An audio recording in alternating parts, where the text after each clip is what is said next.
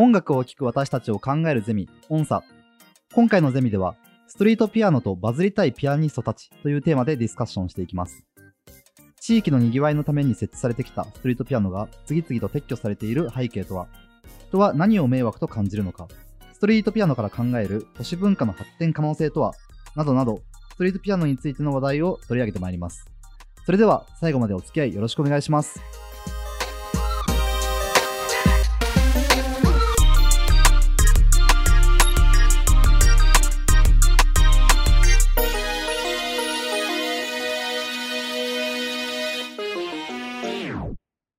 皆さんこんにちは。チューニング株式会社代表でゼミ長を務める岩本優です。ゼミ生の福村です。ゼミ生の桃子です。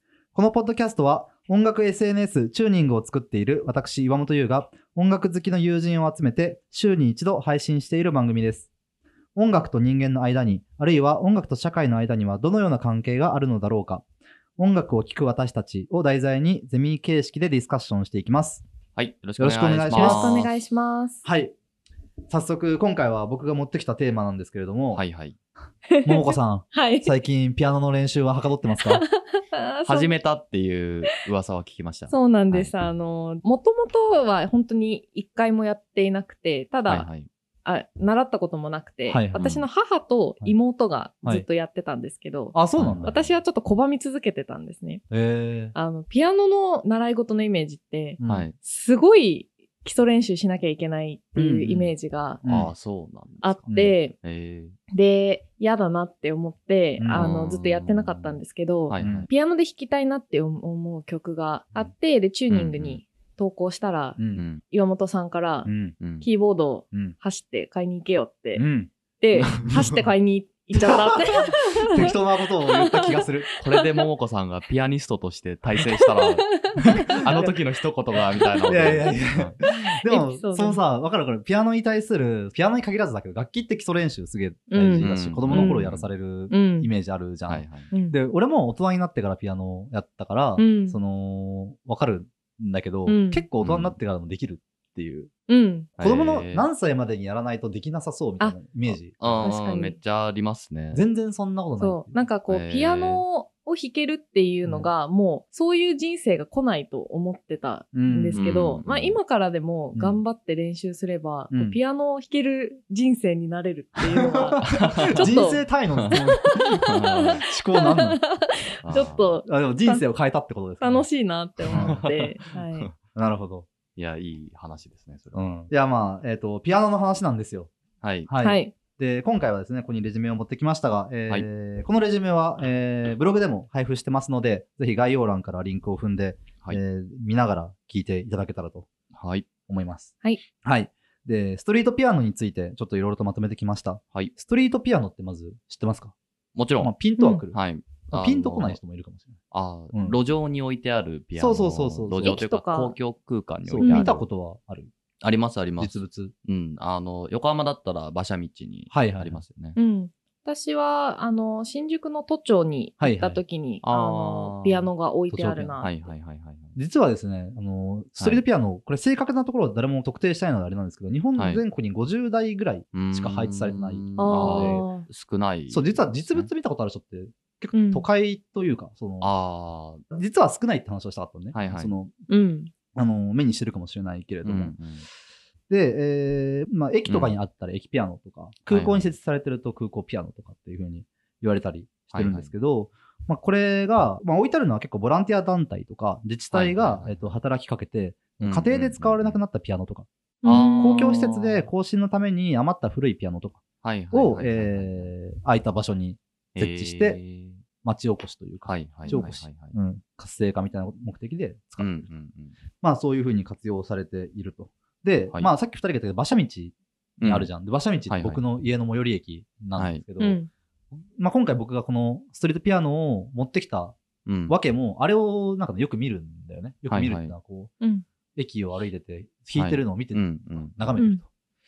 で、この前見てたら5歳ぐらいの男の子はい。が、お母さんに、はい、行ってきなさいとか言って、うん。でテクテクテクって言って、なんあか、ピアノ大きいピアノをさ、こう弾いてるのをお母さんがこうスマホで一生懸命撮ってて。撮る撮るのがちょ現代的ですね。そうそうそうそうああれ配信してんのかなわかんない。多分記録用だと思うんだけど、うん。撮ってて、うん。で、まあその後に、後ろに、なんつうのかな、多分俺よりちょっと若いぐらいの、そのはい。20代、大学生よりちょっと上ぐらいの金髪のはい。派手めのお兄さん二人が、その子の次に並んでたんだけど、はい。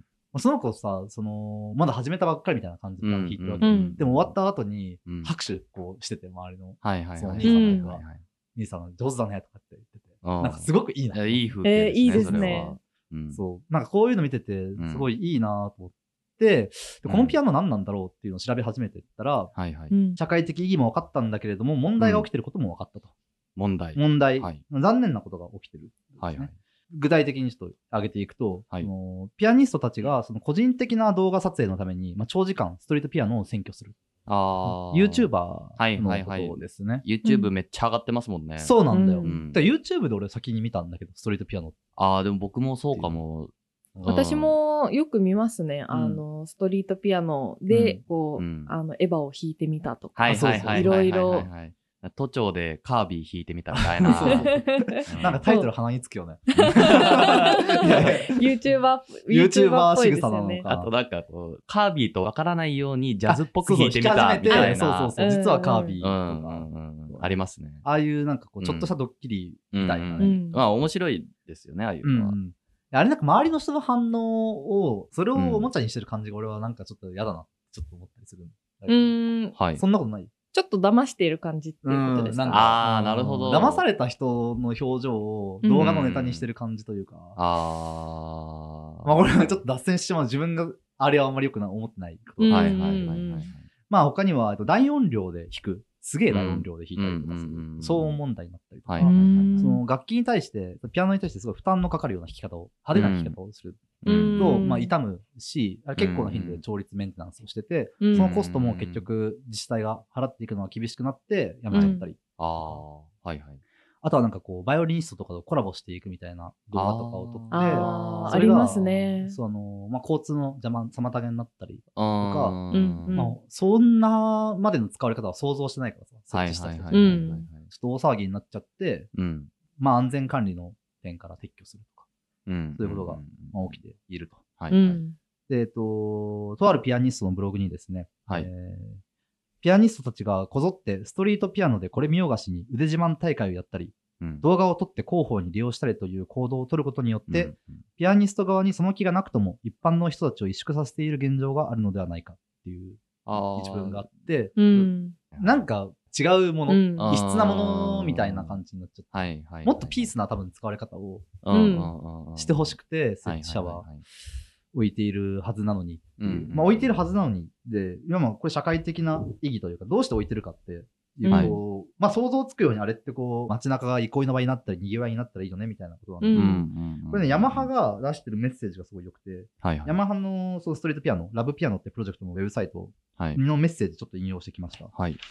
えーピアノをもっともっと身近に感じてほしい、そして楽しんでほしい、えーうん中略、えーピアノの前に座った時のドキドキ感やワクワク感、うん拍手をもらった時の胸の高鳴り、うんそしてアイコンタクトから生まれる心が通じ合う瞬間と溢れる笑顔。うんピアノがあるとその周りでたくさんの気持ちが動き出します。めちゃくちゃピースじゃん。めっちゃピース。その、上手い人たちだけが集まるみたいなは、あんまうんよ、まあ、それで言うと良くないですよね。そうだね。良くないというか、なんかある種その腕自慢大会っていう、うんさっきのうんこの文章にあった言葉がう、んなるほどなってちょっと思った。そういう場所じゃないんじゃないかっていうようなことを、うん。このピアニストの方はブログで言ってると。はいはい。どうしたらいいんだろうねってことは今いろいろ議論されてるわけですよ、はい。それで、撤廃しちゃったところもあるし、あのー撮影禁止にしたりとかね。うん。ああ、ええじゃあ撮影禁止もさ、うん。仕方ないのかもしれないけど、さっき話したようにさ、僕たちは、もともと動画で知ったわけじゃん、YouTube。はいはい。うん。だから、その、なんつうの、間口の広さというか、露出を切っちゃうのももったいないうんし、うん。あとはなんか演奏時間を設置したり、あの、設定したりとか。うん。一人何時間？何時間？いや、あ5分とか5分10分とかそういうので回したりとか。うん。ううんん。なんか、モンコさっき都庁ピアノ見に行ったって言ってたけどさ、うん俺見たことないんだけど、なんかあそこってそういう風になってなかった？そうですね。あの、なんかこう、ピアノの前に時間を書くところがあって、うん。で、えっと、まあ、誰々、まあ、10分とか、何時から？何何時から何時までうん。ってえー。書いてあって、で、えっと、その次の人がその次の欄にこう書いていく。うん。ってなるほど。言って、で、えっと、終わったら消すっていう感じ。の、まあ、ちょっとホワイトボードっぽい感じのうん。順番待ちうん。リストみたいなのが確かあったような気がしてて。いや、なんか俺行ったことないんだけど、調べてたら都庁ピアノはそういうなんかうまく管理してやってるっていうので、成功例なんだけど、あれなんでそれができるかっていうと、都庁ピアノは、その、うん職員が常にいるからなんだよね。あーで職員が張り付きできるっていう。はいはいはいはい。普通の駅とか街中とか商店街でそれをやるとしたら、そのコストは払えない。うんうんわけでそうですね。そう。うん。誰かが管理しなきゃいけないのかっていううん。のもあうんって、あの導入やっぱ見送りになっちゃったりとか。はいはいはい。実は結構、ストリートピアノって最近の文化で。あ、そうなんですね。そう、日本だとね2011年ぐらいからあの日本に導入されてるので、えへー結構10年ぐらいの歴史なの。だから盛り上がってきたんだけど、この数年でやっぱり YouTuber、YouTube 文化とか、あの、ツイキャスの文化と、まあちょっとこう、融合しちゃって、まあ、はい迷惑が発生して、うんまあ、撤退したりとか、ちょっと消極的な見られ方がされ始めたっていううん今現在です。なるほど。はい。でですね、今回ちょっと議題を持ってきました。はい。えー議題から先に読み上げますね。はいはい。はい公的空間を上書きするうん余地や手続きを検討するというふうに持ってきました。ほこれちょっと多分今までの話から急にちょっとピンとこないワう。そうードがですね。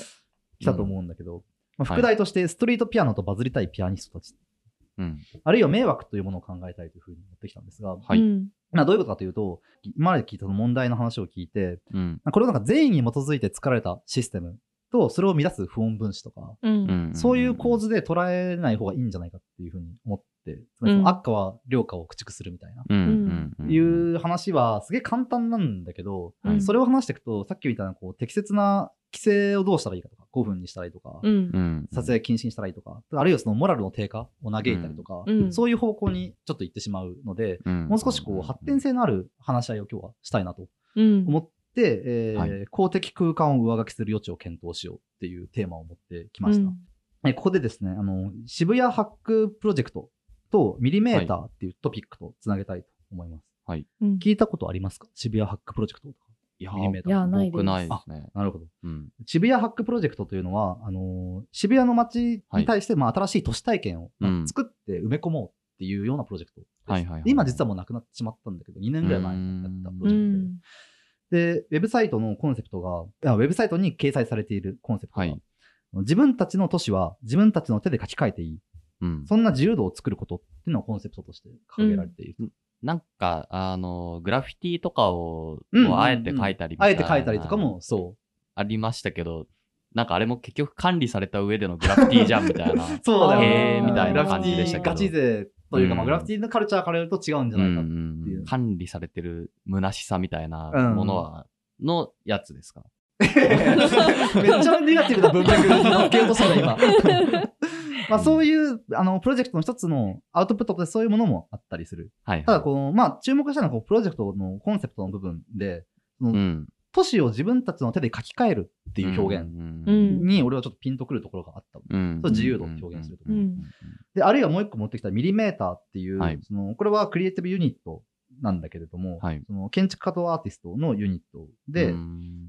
ここはやってることは、例えばそのはい。台車、台車ってあるじゃん。ガラガラ物を運ぶ。はい。台車とか、うん。あとビールケースとかっていう、うんその街中に見かけるその既製品を街中に置いて、その上にご自由にお座りくださいっていうふうに書く。これストリートシート、シーツ、シート、座る。はい。ストリートシートっていうものなんだけど、とか書いたものをあちこちに置いて、その公共空間に突然座って良い場所を作るっていううんことを街中に埋め込んでいく。なるほど。ことで、はいそ。のある種都市の空間の中に自分たちが上書きできる箇所を用意する。う。うんん試みをしてるんだけどミリメーターのコンセプトの、コンセプトメッセージ、ちょっと引用すると、はい。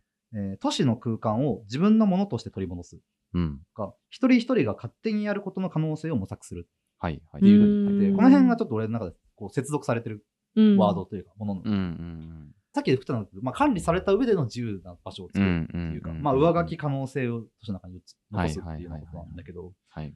で、なんかこれと今回のストリートピアノのことが俺は結構接続されで、うんそのストリートピアノって街の公的な空間の中に、うん。その、ある種上書きする余地、はいはいはい。うん街中で流れて、街の音とかってさ、普段は自分が制御できるものではないじゃん。うんうんうん声とかお店の音とか。うん。うんそこに対して主体的に働きかけることができる。ものなんじゃないかっていうふうに、うんストリートピアノを見見ることができると。うんうんで、えー、なんかそういうふうに考えたときに、はいこうもう少し適切な、その、だから上書き可能性があっていいって俺は思っていて、うん。そのなんか、それをネガティブに思っちゃう周りが迷惑だと思ってしまうことはいはい。って何なんだろうってうん思うんはいはいはい。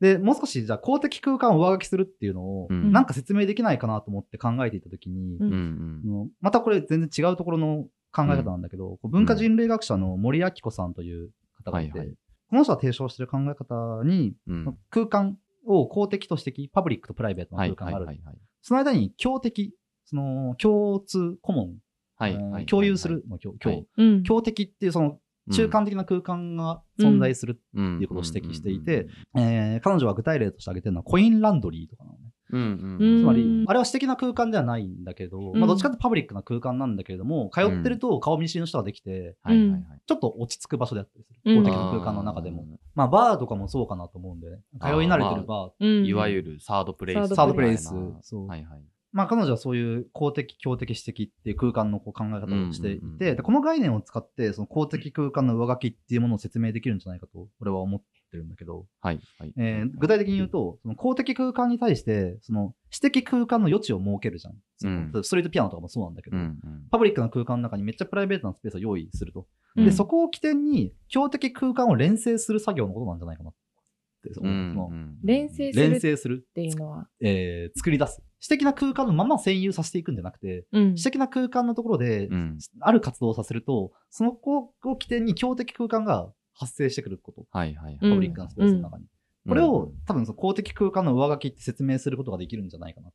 うんうんもの概念で、その、まあ、ストリートピアノっていうのはその手続き手法の一つというふうに考えられるし、はいはいで、その行為の最中に発生するハレーションのこと、つまりその私的空間を用意して、そこから強的空間にそこをうん。こう変えていこうとするときにう、ん。周囲と発生する反発みたいなハレーションうんのことを迷惑っていうんじゃないかなというふうに、はいはいはい。うん。迷惑に感じるってういうこと。ん。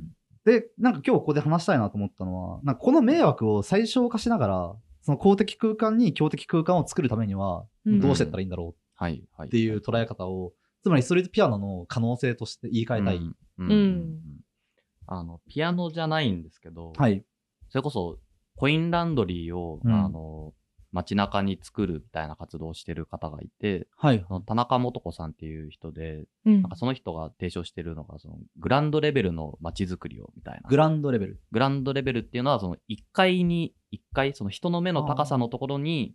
こう、人がいるっていうことがいいよねっていうことで、うんその、まあ、コインランドリーもそう、うんで、その街に開かれてて、目に見える高さのものうん、に、まあ、つまりそうやって公共ですよね。公共の場うんうん。に、その、実際に駅になること。が存在するっていうような取り組みをしてて、で、その人がやってるのは、その、道路の方に、こう、ちょっとせり出て、うん、で、そこでコーヒーを売るみたいな、でパブリックなスペースにはい侵入するっていうこと？侵入する、うんうん侵入して、そこを、まあ、今の話で言うと、うん強敵な空空間間にする。に塗り替え上書きしていく。上書きしているっていう話なんですけど、うんうんなんかまあそういった方の取り組みをあの見て思うのは、強的な空間、公的な空間を、にこう乗り込んでいくっていうのは、うん。絶対にそれが善であることをやらないといけないよなって思うんですよ。その善であるというか、益であること、うんうん。その人はコーヒーを配ってるんですよね、ただで。なるほど。公益に資することをしてるそうです。っていそうですう、まあその、うん。うん免罪符というか、うん侵入することに対する免罪符が必要。うん。だピアノは結構危ういところなるほど。はそういうとこですね。なんか常に美しい音楽が流れてれば、うんそれはおそらく駅だと思うんですけど、う。うんんでもそうじゃない、うん。なんか、やばい YouTuber が。いや、これ難しい。下手だからじゃあ、その外貨とか駅じゃないかっていうと、まあもちろん子供のたどたどしい演奏っていうのも非常にほがら、なんかほのぼのするしう、うんなんか YouTuber がウェイとかやってるのがちょっと腹立つっていうのもあるんだけどうも、んなんかそれもどっちかって心穏やかにそれを見れるかどうかっていうあことーなところあると思う。いや、まあ、なんかその引き手側に、うんその駅になることをしているっていう自覚が必要なんじゃないかとなるほど。います。うんうん。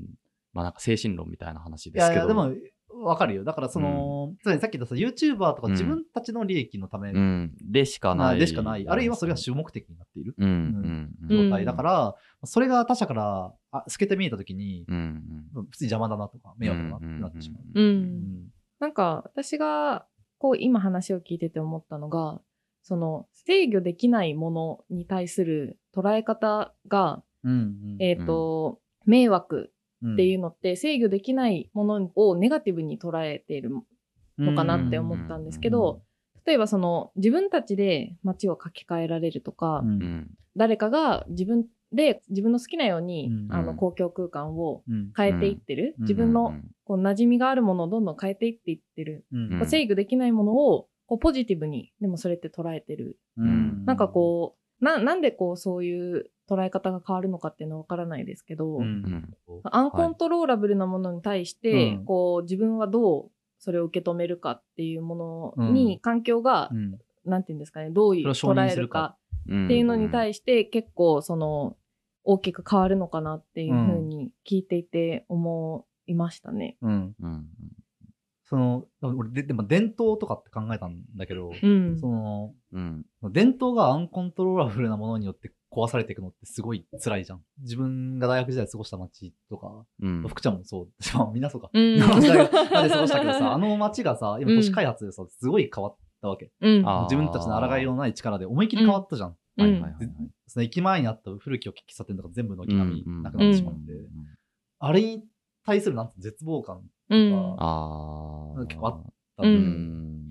で、都市的だって思ったのは、その都市ってさ、そのうん東京みたいなものをイメージはいしてほしいんだけど、はいはい。なんかその街に対する思い入れがある種すごくその地方に比べて相対的に薄いと思うんだよね。うんそのみんなこう人生のある時間帯を一時的に過ごしている場所はいって思ってきてる人が結構多いはずで、うんそこってなんか塗り替えられてもそんなに辛い思いをしないというか。ああ、また新しいことやってんなーぐらい。そうそうそうそうそうそうそう。はいはいうんああ、どう、どうなんでしょう。なんか下北沢の再開発とかでうん結構いろんな人が、うん。なんか、マジ打つみたいな。まあ確かに。いうん僕はあんまり行ったことないからわかんないですけど。や俺もこの街の上でっていうその映画を見て、あーテーマなんだけど、お大橋さん、まあめっちゃ良かったっていうかまあ、はいそう考えさせられることはすごい多かったんだけど、うんあれ下北が変わっていくっていうはい前はいはいはいはい提がすごくあるんだけど、うん。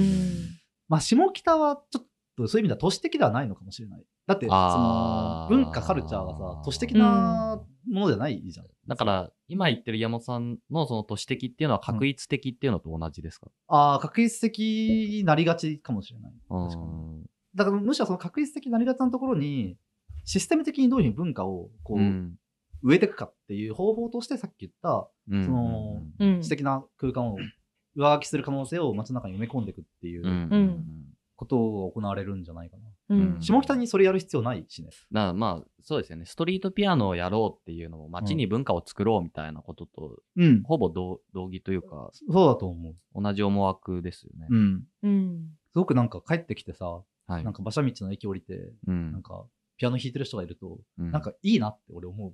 この街に住んでてよかったなってすごいあー思えるというか。うんその人の営みが見えるっていうことがこう一ついいなと思えることだと思うけど、うんうん。まあ、一方で人がいるのうざいなっていう 人がいるのうざい。人がいるのがっていうか。俺の世界に入ってくんなよみたいな感覚じゃないですかその迷惑だとなるほど思う人って。うんうん。えじゃあ、私的空間と私的空間のぶつかり合いってのあるよね。うんその迷惑。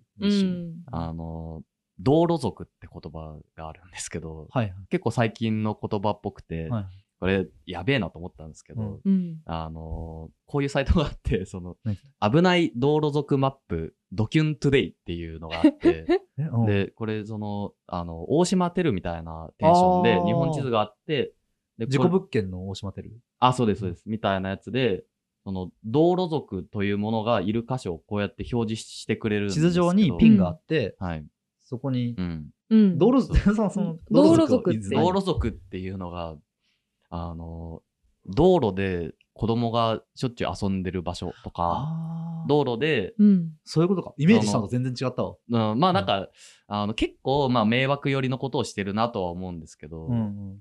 その道路でバーベキューやる家族とか。道路でバーベキューいや、いるらしいですよ、マジで。どうどういうこと？なんかその、住宅街うんのちょっと入り組んだところとかになると、うん車も絶対通らないみたいなうん道ってあるじゃないですか。うんうん公道だけど、うんほとんど車は通らないみたいな。うんそういうところを土日とかに占拠して、うんうんそこで友達同士でビール飲んでるみたいな。なるほ。ど。で、まあそれも見ようによっては、それこそそのグランドレベルに人の生活があって、微笑ましいといえば微笑ましい話だし、僕はなんか直ちに否定することじゃないよなとは思うんですけど、わざわざこういうマップが作られるぐらい、う。うんん。こう迷惑だと思ってる人がいるっていう、うん。ドキュン Today っすよ。ドキュントゥデイは、よ そうそれメディアあ、その、はいサイその、そのサイトがうんドキュン Today です。てか、だからドキュンがする行為だと思われてるってことその、道ああ、路沿いそうです、そうです、そうです。ああ。俺なんかその子供がやっぱ遊ぶ場所少なくなってきて、うんその、なんつうのかな、仕方なく、うんその道路でキャッチボールするとか、うんそういうことかなとは思って、まあ多分そういうのもあ含まれて多分そういうのもはい含まれてる。る。ああ。うん。なんか京都大学の学生よく道路の上で勉強したりとか、道路の上で勉強するんですかあなんか机を机を持ってきて、うんあはめちゃくちゃ交通量がある道路が確か大学の前に通ってるはずああ、なんでけど。ですっかい道路ありますね。はい。なんかその、の真ん中であえて勉強するみたいな。それも YouTuber と同じじゃないですか。それは普通に迷惑系 YouTuber。なるほど進んで迷惑なことをしようとしてる。わからん。そこになんかコンセプトがもしかしたらあるのかもしれない。まあまあうんうん兄弟生の頭ならきっと、きっとなんかきっとなんかあるんでしょうね。あるのかもしれないけど。でもこう、そう迷惑というものに対してのこうカウンターを自分たちでなんかやりたいのかなって。ああ。思ったけど。迷惑がられるっていう表現ってこと？なんて言うんですかね、こう、迷惑ってこう人にの邪魔をしてはいけないっていう、うん。うん。まあ、倫理基準。うん。うん。うん。に社会はい。共通認識。まあ、それをうん。壊したいっていう思いがあるのかなって私は邪推してたんですけど、あーまあ、ただ多くの人がそれを迷惑だと思っているみたいな。なんか辿っていくともう全教頭の時代とか、そういうところに行く気がするんですけどね。何なんだろう。うんピアノ、ピアノでも難しいですね。いや、なんかこう、ピアノそのものを考えるべきじゃないって俺は思ったのね、これは。はいはいその、うんピアノと、だから今回その、ストリートピアノとバズりたいピアニストたちっていうさ、これさっき言ったその、うんピアニストの方のブログの、その記事のタイトルはこのタイトルで、うんすごくいいなと思って持ってきたんだけど、うんまあ、ストリートピアノとバズりたいピアニストたちっていうのは、うんまあ、キャッチーだから持ってきたんだけど、そこをぐるぐるぐるぐる考えて回ってると、うんなんかこの不穏分子、クソ YouTuber ピアニストたちをどう排除して、そういうピアノ文化を守っていくかみたいなうんところに終始してしまうじゃん。ん。もう少しこう、大きいスケールで、うんまあ、さっき言ったその公的空間の中に、うんいかに上書き可能性を残すか、その装置としてのストリートピアノはっていう見方をして、まあ、その周りを考えたいなと思ったから、うん。その空間が強敵空間。強的空間にすることが、まあ、俺の、俺の解釈では、そうんの公的な空間を上書きすることうんうんうんで、そうなんじゃないかなって思ってる、その強敵空間っていうのは完全にプライベートではないけれど、でもちょっと人のつながりを感じるとか。そうそうそうそうそう。うんうんうんそうで、それをなんかいきなり作るんじゃなくて、多分私的な空間を、多分起点は私的な空間を多分設計しなきゃいけないんじゃないかと俺は思ってるのね。確かに。でも、黙々とピアノを弾いてる人とか見るとグッとくるものが。グッとくる？なんていうんですかね、うん。こう自分の世界に入ってるのをちょっと私が覗き見しちゃっているっていう、うん。なんかちょっと特別、なんていうんですかね。こう、公共ってこうみんな、特に喋らないですし、電車とか駅でも他の人とすれ違っても、うん。なんかこう見えないじゃないですか、その中。儀礼的無関心みたいな。はい、うんその人の中身って見れないけれど、うんこう、ピアノを弾いてる時にそういうことか一瞬その人の人間性というか、うんうん。どういう感情を持ってこう弾いてるのかみたいなところがうんうん少しちらっと見えたりする瞬間。まあ何の曲弾くかとかもそうだし、そうですね向こうもあるし、そこに座ってそういうことをするので開示してきてるっていうことだよね。そうですね。ううんんうんうんまあ、そのつもりがあろうがなかろうが、うん結果的にそうなってる。うんそうそうそう。それが、その公的な空間の中にいきなりドンと存在する、その装置がね。うんっていうことに、なんかすごく俺は、なんか発展可能性はあるよなと思ってて、はいはい。うんうんうんそういうものを街中にどんどん埋め込んでいくんだっていう、うん。そのうん。これからの都市的文化の発展させ方みたいなことを、うん。まずこうみんな共有するべきなんじゃないかなって。思って、うん。うん。その上で、なんかそのストリートピアノ、ピアノを置くとか、うん。そういうことなのかな。うん。うん。うんうん今の桃子さんの話で思い出したんですけど、大桟橋にもストリートピアノあるんですよ。あ、そう大なん桟橋の中、そうなんだ。はい。へ横浜の、うん。あの、でっかい船が止まるところですね。うん。僕行った時は、思いっきりコロナ禍だったので、全然人いなくて、ガラッガラで、大桟橋ってバカでかいんですけど、うんあの中に2、30人ぐらいしかいないんじゃないかぐらいうん人が少なかったんですけど、そこ、中を入って外にこう出ていける道があって、うん。で、そこ通った時、グランドピアノを弾いてるおじさんがいて、うんでエリーゼのためにを弾いてたんですよ。うん。で、もう本当にガラーンとしてて、うん職員もいないから、すっごい響いてて、うんあ、いいなと思って。うん。で、そっから1時間半ぐらいその外で寝っ転がって戻ってきた時も、まだエリーゼのために弾いてて、あ、多分、これは練習してんだなと思って。うん。狂気だな。練習するって人も全然いるんだよね。うんうんだそれが許されてるのはすごくいいよね。だから、うん発表の場じゃなくてさ、うん。極めて私的に使っていいですよっていう。